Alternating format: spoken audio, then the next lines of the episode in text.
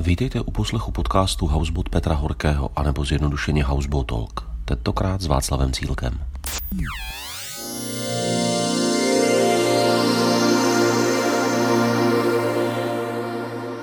Geolog a filozof Václav Cílek prožil část dětství s rodiči v Tanzánii a po tátovi se stal geologem. Dlouhou řadu let pracuje v České akademii věd. Zabývá se nejen vědeckou prací, ale také popularizací vědy a stal se bez sporu jedním z obecně respektovaných vědců, který pomáhá hledat vysvětlení toho, jak se mění svět, krajina i lidská společnost.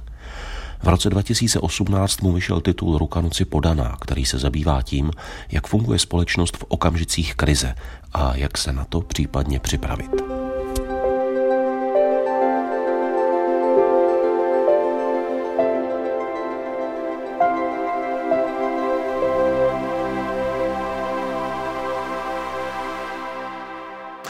Drahý Václave Cílku, přijde krize? Krize přišla zatím vždycky. Jo, ale jako problém je za prvé rychlost krize, jo, taková a, a průběh.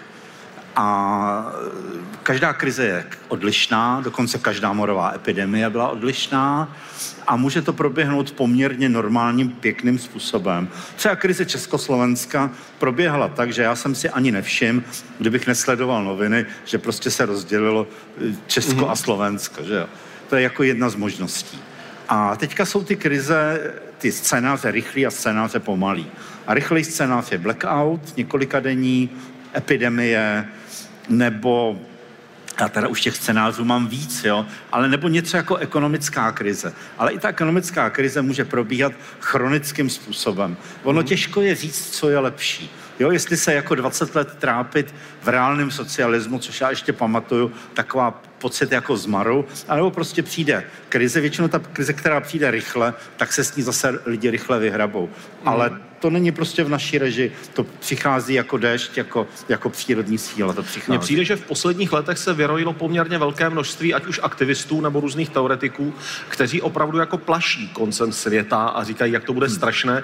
Tebe mezi tyto plašiče nepočítám. Jak se stavíš k těm uh, názorovým proudům, které opravdu hlásají, člověk je parazit na této planetě, měl by zmizet, všechno, co děláme, děláme špatně, musíme se zcela změnit co si o to myslíš? Protože mi to přijde nereálné. Jo, jo. E, možná jako, já to uvedu historicky. Někdy v roce 1994 mě na to pozvalo do tureckého Kemeru na takový meeting, který byl teda vědecký a týkal se rozpadu starého světa ve třetím tisíciletí před Kristem. To je doba, kdy tady se taky rozpadnul svět a vznikla unětická kultura, jako kultura evropská. Já se moc omlouvám. Na to tedy ten vojenský pakt, tě pozval ano. na konferenci o rozpadu světa tři tisíce let před Kristem, tedy před pěti tisíci lety? Jo, jo, jo, jo, jo. A byli tam archeologové, bylo to poměrně jako významný. No a v podstatě to, co zaznělo, jo, já si to uvědomuji jenom zpětně a ze šokem, jsme se o tom bavili takhle normálně jako vesele, tak to je arabský jaro. To je mm-hmm. scénář arabského jara, který se prostě o 20 let později, uh, nebo po delší době, prostě objevil. Takže Člověk se dostal někdy v tom roce 94 v době pomalu ještě bezbřehého kreativního optimismu, že jo, do skupiny lidí, jo, kdy byli velmi jako chytří, tam byla špička archeologie, třeba američani, Weissy a tyhle ty lidi a najednou se ukázalo, že vlastně prakticky každá civilizace skolabovala. Mm-hmm. Jo, že, kaž, mm-hmm. že ty civilizace žijou jako lidi, prostě nějakou dobu a potom končí. A pak je nějaký mezidobí, Egyptě přechodný období a pak je regenerace teda. No, takže člověk měl tehdy takovou tu jako aktivistickou, prostě jako aktivistický pocit říkat ano, jako, jako bacha, jako je tady krize. To je strategie, která je dobrá v okamžiku, kdy společnost roste, je taková mm-hmm. jako arrogantní a bezúzná. Mm-hmm. V této mm-hmm. chvíli, když už slovo krize prostě zní úplně jako odevšat, ta strategie už musí být jiná. Jo? To znamená, mm-hmm. už je to takový to ukázání ano, prostě změna je, změny vždycky byly, jsme na to eh, připravení geneticky, Jo, oni, ty výzkumy, ty výzkumy bylo mnoho. Jo, je to třeba výzkum, jak se lidem dařilo za druhé světové války v zázemí, ve městech. Ano. Jo, ukazuje se, že po zhruba po roční osobní krizi měli zhruba stejně tolik pěkných a šťastných momentů, byť byla ta druhá světová válka a všecko bylo na levačku, že jo, jako měli, dejme tomu, v 60. letech. Různé vyhrožování koncem světa a koncem západní civilizace se opravdu už stalo součástí kdejaké intelektuální debaty, nad kterou konec konců spousta lidí mává rukou. Pod pojmem krize si také každý člověk představuje něco úplně jiného. A jak už zaznělo, jsou krize, kterých si pomalu nikdo ani nevšiml, a také jsou krize, které naopak změnily chod světových dějin. Tak co si z toho má člověk vybrat?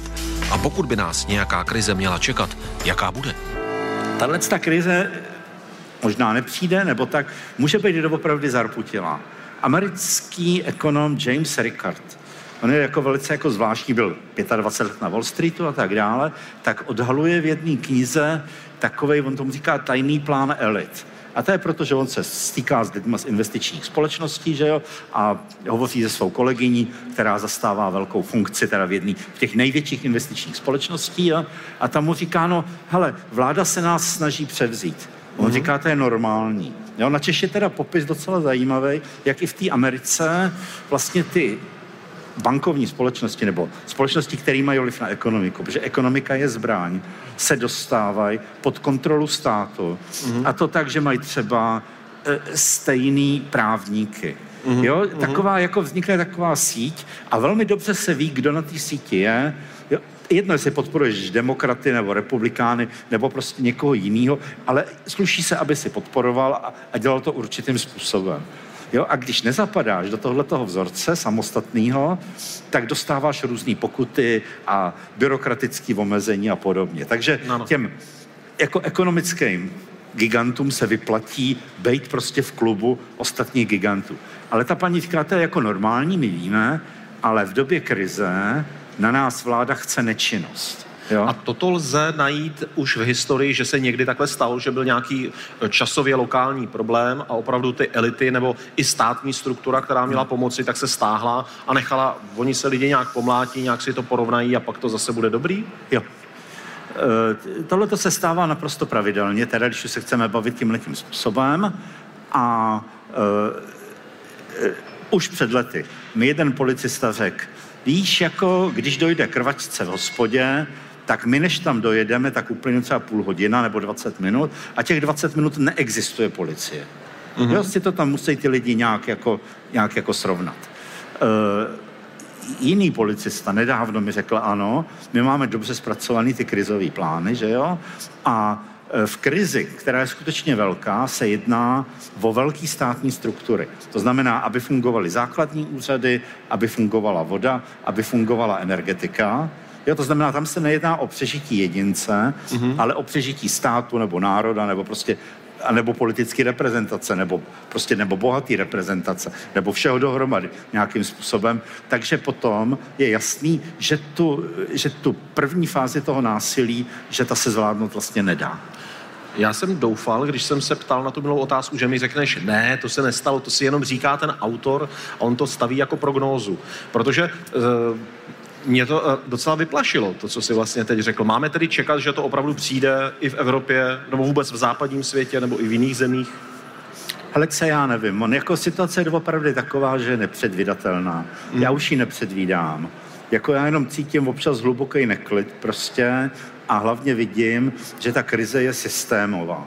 Jo, zároveň to slovo krize znamená bod obra, obratu. Jo, to je ta mm-hmm. katastrofa, jako něco se točí a začíná vlastně nový cyklus. Jo, to mm-hmm. znamená, je to pravděpodobně něco, co jde maloučko zpomalit nebo modifikovat, jo, ale je to něco, co zatím čekalo možná každou generaci ve všech uplynulých staletích. Jestli tě můžu poprosit, pojďme tedy trošku jít po jakoby anatomii krize. Říkal si, že krize znamená i bod obratu, to znamená toho slova jako takového asi není třeba se bát. Krize je nějaká nevyhnutelná očista, jde to říct? Nebo eh, Hele, není. Jo, to si lidi jako idealisticky myslej. Ale jsou třeba z Byzance popisy moru, jo, kdy umíralo prostě hodně lidí a tam je to tak, že prostě v jednu chvíli doopravdy ty lidi jsou jako eh, citliví vůči ostatním a, a začínají věřit v Boha nebo prostě v Bohy nebo něco takového. A pak jako Prokopius popisuje, že jak ta krize skončila, tak ty lidi byli ještě horší, než byli před krizí. Aha. To znamená, krize je to, že se ti projevějí altruistické skupiny lidí, a destruktivní skupiny lidí. Mm-hmm. Jo? Mm-hmm. A ty altruistický budou ještě lepší a ještě soucitnější v rámci daných možností a ty bezcitnější budou ještě víc bezcitný. To znamená, ta situace jde po ostří nože. Ano. Přitom jako předem není jasný, jestli ty nebo já nebo někdo jiný budeme v té altruistické nebo v té druhé skupině, protože nevíme, v jaké situaci budeme. Mm-hmm. To znamená, je třeba se asi zbavit nějakého sentimentu, že ta krize bude vlastně dobrá a očistná. Ona být nemusí. Já vůbec jako, je to prostě určitý vývojový stádium a čím dál tím já víc uvažuju právě o existenci těch evolučních sil, jak jako fungují. A oni už to věděli staří řekové, teda v antický nebo, eh, nebo ještě před sokratovské době, eh, ten svět nemůže zůstat v klidu. Mm. Jo? Musí se něco dít. Jo? Zdá se, že je to vlastnost, že je vložená, jo? Že, ta, že cokoliv, co se neinovuje, tak zaniká vlastně. Ano, ano. Jo? To znamená, v rámci toho proudu, jo, to už je tak to už je trošku ve stylu toho jezuity, ta Jarda de Chardin, jo? tak v rámci toho proudu prostě musí k tomu docházet. Jo? A teďka ta evoluce může probíhat teda těma drobnýma kručkama, ale zdá se, že častěji k ní dochází velmi náhle. U, tí, u té kambrické fauny a ještě předtím nějaká ta ediakarská, to jsou tvorové, který se objevili z ničeho nic a zanikli z ničeho nic. Mm-hmm. To jsou momentky jako do, do, jako, jako do života teda. Ale kmeny zůstaly. To znamená, ty základní plány e, organických těl tak možná v tom Kambriu jich bylo okolo 80%. Takže já to beru tak, že opravdu e, dynamika toho vývoje je opravdu vložená, je nezastavitelná a Konec konců historie nám ukazuje, že vždy dřív nebo později nějaká dramatická změna, které můžeme říkat krize, nastala. Je tedy vysoce pravděpodobné, že se týká i současného bytí. Otázkou je, jak daleko od tohoto bodu zlomu můžeme být. Ano, a teďka to má jako v tom Cambriu tu složku tu vnitřní, ta teplota, oceánský proudění, uživnost, jo, a tu složku vnější, a to je propojenost, biologická připravenost teďka nevím, jestli se nejsem moc jako komplikovaný, jo, ale jenom mm. se prostě snažím ukázat, že pravděpodobně jsme v proudu sil, které jsou nadosobní, jo, který mm. můžeme modifikovat, ale to je tak všecko, co s tím můžeme dělat. Ty se zabýval i chováním lidí a společnosti ve chvíli, kdy nějaká komplikace, krize přišla. Ať už v New Orleans nebo například ve Slovensku, když byl blackout. Jak se začne přirozeně chovat společnost? Uh, už víme od toho, co jsi říkal, že tam pravděpodobně vznikne nějaké vakuum, kde i kdyby prostě státní struktury chtěly nějak tu situaci začít řešit, stejně než toho budou schopni, tak tam nějaký prostor nastane, kdy ta společnost podlehne vlastní dynamice. Eh, ona byla hodně studována psychologie přežívání.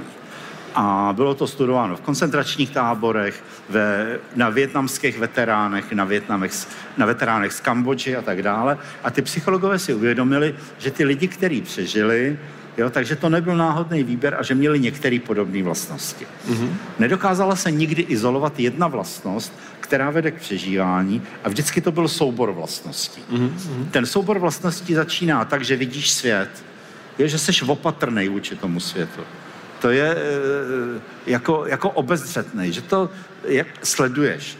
Mě tady hodně pomohl, já nechci zase mluvit filozoficky, ale Heidegger má takový pojem světlina. Jo, jako když je nějaká mítina v lese, kde se všechno rozsvětlí, tak já si myslím, že to, čemu říkáme selský rozum, je prostě to, že v tom tmavém lese těch protichůdných zpráv Jo? Mm-hmm, a pro mě mhm, tmavý les je třeba zpravodajství no, to... většiny televizí. Ano, Já už jsem ano. málem řekl, kterých. Jo? ale, jo? ale že v té světlině prostě ty věci se víceméně prostě ukážou tak, jak jsou a že je stačí vidět vlastně. Mm-hmm. Jo? Potom dál, jako víme, že elity jo? a zároveň lidi, kteří jsou čím dál tím starší, budou reagovat tak, že příznaky krize budou vydávat za potvrzení svého pohledu na svět a že to může jít tak daleko, protože to je jako popsaný, že i ty jako inteligentní a racionální lidi de facto ztratí rozum.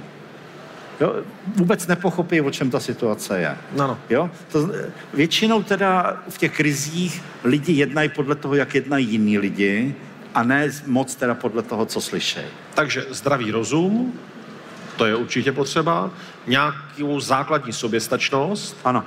A do jisté míry i smíření s osudem, že prostě ne všechno mám ve svých rukou, ale co se stane, s tím se budu snažit nějak popasovat. Jo, jo, jo. Je to, tohle se cvičilo na vojně, já myslím, že dneska už by to nikdo netrouf tak, že hladové mužstvo dostane guláš a když ho dostane, tak dostane rozkaz ten guláš vyklopit na zem a jít dalších 10 kilometrů. Jo? Tak to je eh, ten trénink, který já nemám teda. Jo? Který asi nemáme skoro nikdo, to je pravda. Každopádně tady ta triáda mně přijde, že ta se týká vlastně i naprosto běžného života mimo jakoukoliv krizi. Jednoduše, budu-li se ve svém životě řídit pokud možno vlastním rozumem, eh, nenechám se prostě zblbnout kde kým, co něco říká, ani svými vlastními předsudky a očekáváními, eh, když budu schopen eh, se nějak smířit s tím, že některé věci pod svou kontrolou nemám, kdybych se prostě na hlavu stavěl, a když budu mít jakési zásoby, což může být i v rovině opravdu jídla, nějakých financí, hotovosti, ale i v rovině asi nějakých lidí, kterým věřím a které mám rád, tak se tím životem tak vůbec jako prochází líp, řekl bych. To je právě to, co já jsem měl na mysli i touhle knížkou. To znamená takovou tu velmi měkkou, něžnou a laskavou formu preperství. To znamená, aby ty návyky, který takhle člověk získá, stát na vlastních nohou a, a dívat se kolem sebe, eh, aby ti obohatili život mm-hmm. i v okamžiku, kdy krize nepřijde. Ano. Jo, protože ano. hodně preperů žije v tom, že prostě ta krize jako bude jo, a vytváří si kupují si třeba obrněný transporter, konkrétní příklad z Prahy. Jo? Znáš konkrétního člověka v Praze, který si koupil transporter? E, který mi o tom vyprávěl, že se na něj skládají, ano. Páni. to jo? jsou věci. Jsou prepeři, já to nemůžu jako zase říkat, který prostě mají doopravdy zásoby obilí v sudech, kam připouštějí oxid uhličitý, jo, jako když se dělají z těch bombiček, že jo. Mm-hmm. A říkají, no, když vypukne krize, tak my se budeme první týden starat tak o 200 lidí, jo. A pak prostě prorazíme z města a odjedeme. Mm-hmm. Jo, nebo, mm-hmm. jo, je to jako velmi jako altruistický. A jsou tady ale opravdu lidi, kteří jsou reálně připraveni, kdyby teď hned začala krize, oni jsou na to vybaveni, mají prostě, ano. jsou prostě ready. Jsou jako... Ano, ano, mají to zapalený zavazadlo evakuační, mm-hmm. jo, to je ten back out back, neboli Bob, že jo, Vedou se nekoneční rozhovory na tom, co všechno tam má být. Mm-hmm. Jo, pokud bydlej někde daleko, tak mají v lesích zásobárny jídla. Jo, na den, v denní pochody od sebe. Jo. V Čechách. A v té Americe je to ještě mnohem jako, jako silnější. Jo, ale ta Amerika, jak je hodně násilná, tak tam je hodně diskuzí. Jaká pistole? Jo, tam je hodně diskuze o zbraních. No, no. Jo, a když si vezmeš ty americké návody, prostě, co máš mít sebou, jo, začíná to tou kpz teda, že jo, mm, mm. pak to pokračuje tím zavazadlem, který máš v autě. Zóně odkojen turistickým oddílem mládeže, pochopitelně no, vím KPZ, ano. No, no, no, no, no, jo. A takže oni tam třeba málo kdy mají šití, že pravděpodobně neumějí šít, ale skoro vždycky tam mají pistoli. Ano. Jo. Zatímco český skauta má skoro vždycky to šití teda jsou skupiny takzvaných preperů, které nic nenechávají na náhodě a stoupenci preperství jsou přesvědčeni, že veliký kolaps přijde rychle. Jedna věc je přemýšlet o tom, jak se člověk má anebo nemá sám připravovat, jak má používat selský rozum a moudrost babiček. Ale jak to je s celým státním a společenským systémem? Je schopen případné krizi čelit? Jak je náš státní a kulturní systém pevný, odolný a životaschopný? Máme se spolehnout spíš na sebe, anebo spíš na státní mechanizmy? Já neznám teďka pořádně aktuální čísla, tak aspoň rámcově. Tuším, že česká armáda má ve zbrani asi 8 tisíc vojáků, plus minus, kdybych měla 10 tisíc. Ty vojáci musí spát a nějakou dobu se přesouvají. To znamená, i kdybych byl 10 tisíc, reálně musíš počítat s 5 tisíce. No. Mm-hmm. Jo? E, ber to tak, že když jsou nepokoje třeba ve Francii, tak aby to zvládla policie, většinou jí musí být trojnásobná přesila. Mm-hmm. Jo? Teďka část vojáků nenastoupí. A ten zbytek se bude starat o dvě jaderné elektrárny, rozvod elektřiny, možná prostě rozvod vody a oni hlavně ty vojáci musí chránit sami sebe. Takže oni, jako, je jich dost na to, aby uchránili své největší základny. Jo? No. A ne. no, potom, že jo, já jako, bylo to cvičení, já zase nechci jmenovat toho člověka, kterého jsme na magistrátu pak rychle zbavili, který to měl na starosti, že jo, kolik policistů přijde v okamžiku krize do práce. No ukázalo se, že 150 v Praze. Mm-hmm. Jo? No. Jako to je na spodní část Václaváku. Jo? Nebo 150 policistů, to je tak maximálně na 100 až 200 demonstrantů. Spíš ne. Mm-hmm. Jo? Ty policisti jednak, to je totiž nevýhoda těch všech různých reorganizací. Oni velmi často nesnášejí svý nadřízený. Mm-hmm. Jo? A zase je to informace z policie, prostě by je neposlechli. Mm-hmm. Jo? To je to, tohle to teda. Jo, no, pak jsou takový ty policisti, kteří opravdu to mají jako poslání, jo, takový jako doopravdy, jako duchovní rytíři, těch moc není, ty by asi doopravdy chránili skoro všecko, ale těch je poměrně málo. Jo, takže tady doopravdy máš situaci e, v podstatě nekontrolovatelnou. Jo, a teďka si představ lidi jednak. My jsme teda zvyklí na ty padouchy, jo? to není jako, že někam jdou a, a někde prostě něco, něco jako níčej.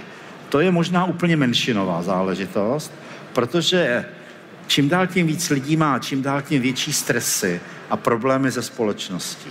To znamená, při nepokojích Británii se ku podivu ukázalo, že to nejsou nějaký prostě černoši nebo pakistánci ze slamu, jo, ale že to jsou ty white and British and rich mm-hmm. people, jo, bílí, bohatí prostě Britové, kteří prostě nesnášejí společnost, do které se narodili teda. Mm-hmm. No a pak vůbec jako nejběžnější příklad je ten, že máš prostě lidi, kteří mají doma malý dítě a neudělali si žádný zásoby a nemají vodu, takže nakonec, když jim dítě brečí, tak nezbývá nic jiného, než jí trabovat. Jasně. Mm-hmm. Jo. A, a tím se dostávají do různých prostě problémů. Ostrah se to snaží zvládnout, jo, a tak dále prostě ty, ty, tyhle ty anatomie těchto těch situací jsou velmi dobře nastudované a zpracované. Teď to poslouchám, každý, kdo to teď poslouchá, tak se nějak pasuje s tím, věřím, nevěřím, akceptuji, neakceptuji, souhlasím, nesouhlasím, pustím si to do života, nepustím si to do života. Uh, ty to žiješ zjevně. To nejsou názory, které bys vymýšlel, to není tvé budované image, to je svět, ve kterém se pohybuješ, ve kterém se samozřejmě nějakým způsobem pohybujeme všichni. Jak vypadá tvoje každodennost? Chodíš Prahou nebo Českou republikou plnou potenciálních nepřátel, připravený na potenciální komplikace, které mohou kdykoliv přijít? Nebo spíš naopak si říkáš, že to tady bylo vždycky, tak až to přijde, já si nějak poradím a když ne, tak to k tomu patří?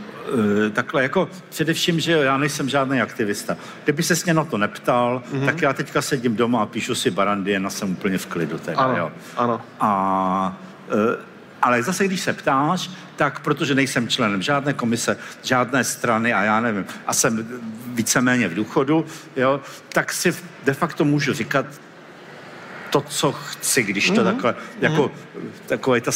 Jako, Legitimně, ano, jistě. Jo, takový ten mírný pokrok mezi zákona, je ano. to teda jako tlumený. No a já ti zažívám docela hefti veselý životy, jo, prostě mm. chodím ráno do práce pěšky, skoro vždycky je to hezký. Jo, naučil jsem se sledovat oblohu vlastně pravidel. Ono je to taky kvůli té meteorologii, je čím dál tím krásnější. Mm. Jo, je prostě mm. vyfoukaná. Minulý týden jsem byl na Ouporu, prostě hektary sněženek, úplně jsem z toho byl pav, jako na mělnice, že jo, co vlastně člověk má skoro jako pod nohama a nevšímá si toho. Jo, je tady obrovské množství pravěkých památek a mozeckých koutů. To znamená, občas jako ano vidím, jo, tohle je hloupost, jo, nebo říkám, proč to televize prostě e, se snaží jako e, vytvářet takovýto, řekl bych, ohlupující prout, e, spravodajství i informací, aby se jako nikoho nedotkla, že jo, nebo tak, jo. Takže někdy z toho mám takový jako divný pocit.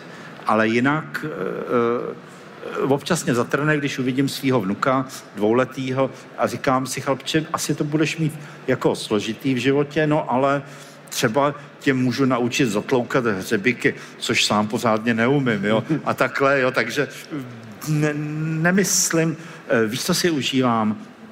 Kupuju gramofonové desky a poslouchám si klasickou hudbu, mm-hmm. jo, mm-hmm. a říkám si, ano, nevím, jak dlouho to ještě budu moc dělat, nebo prostě, jo, nebo budu bavit, jo, to znamená, myslím si, že tohle je způsob, jak ten život mít víc intenzivní. Skvěle, já ti mnohokrát děkuji. Díky.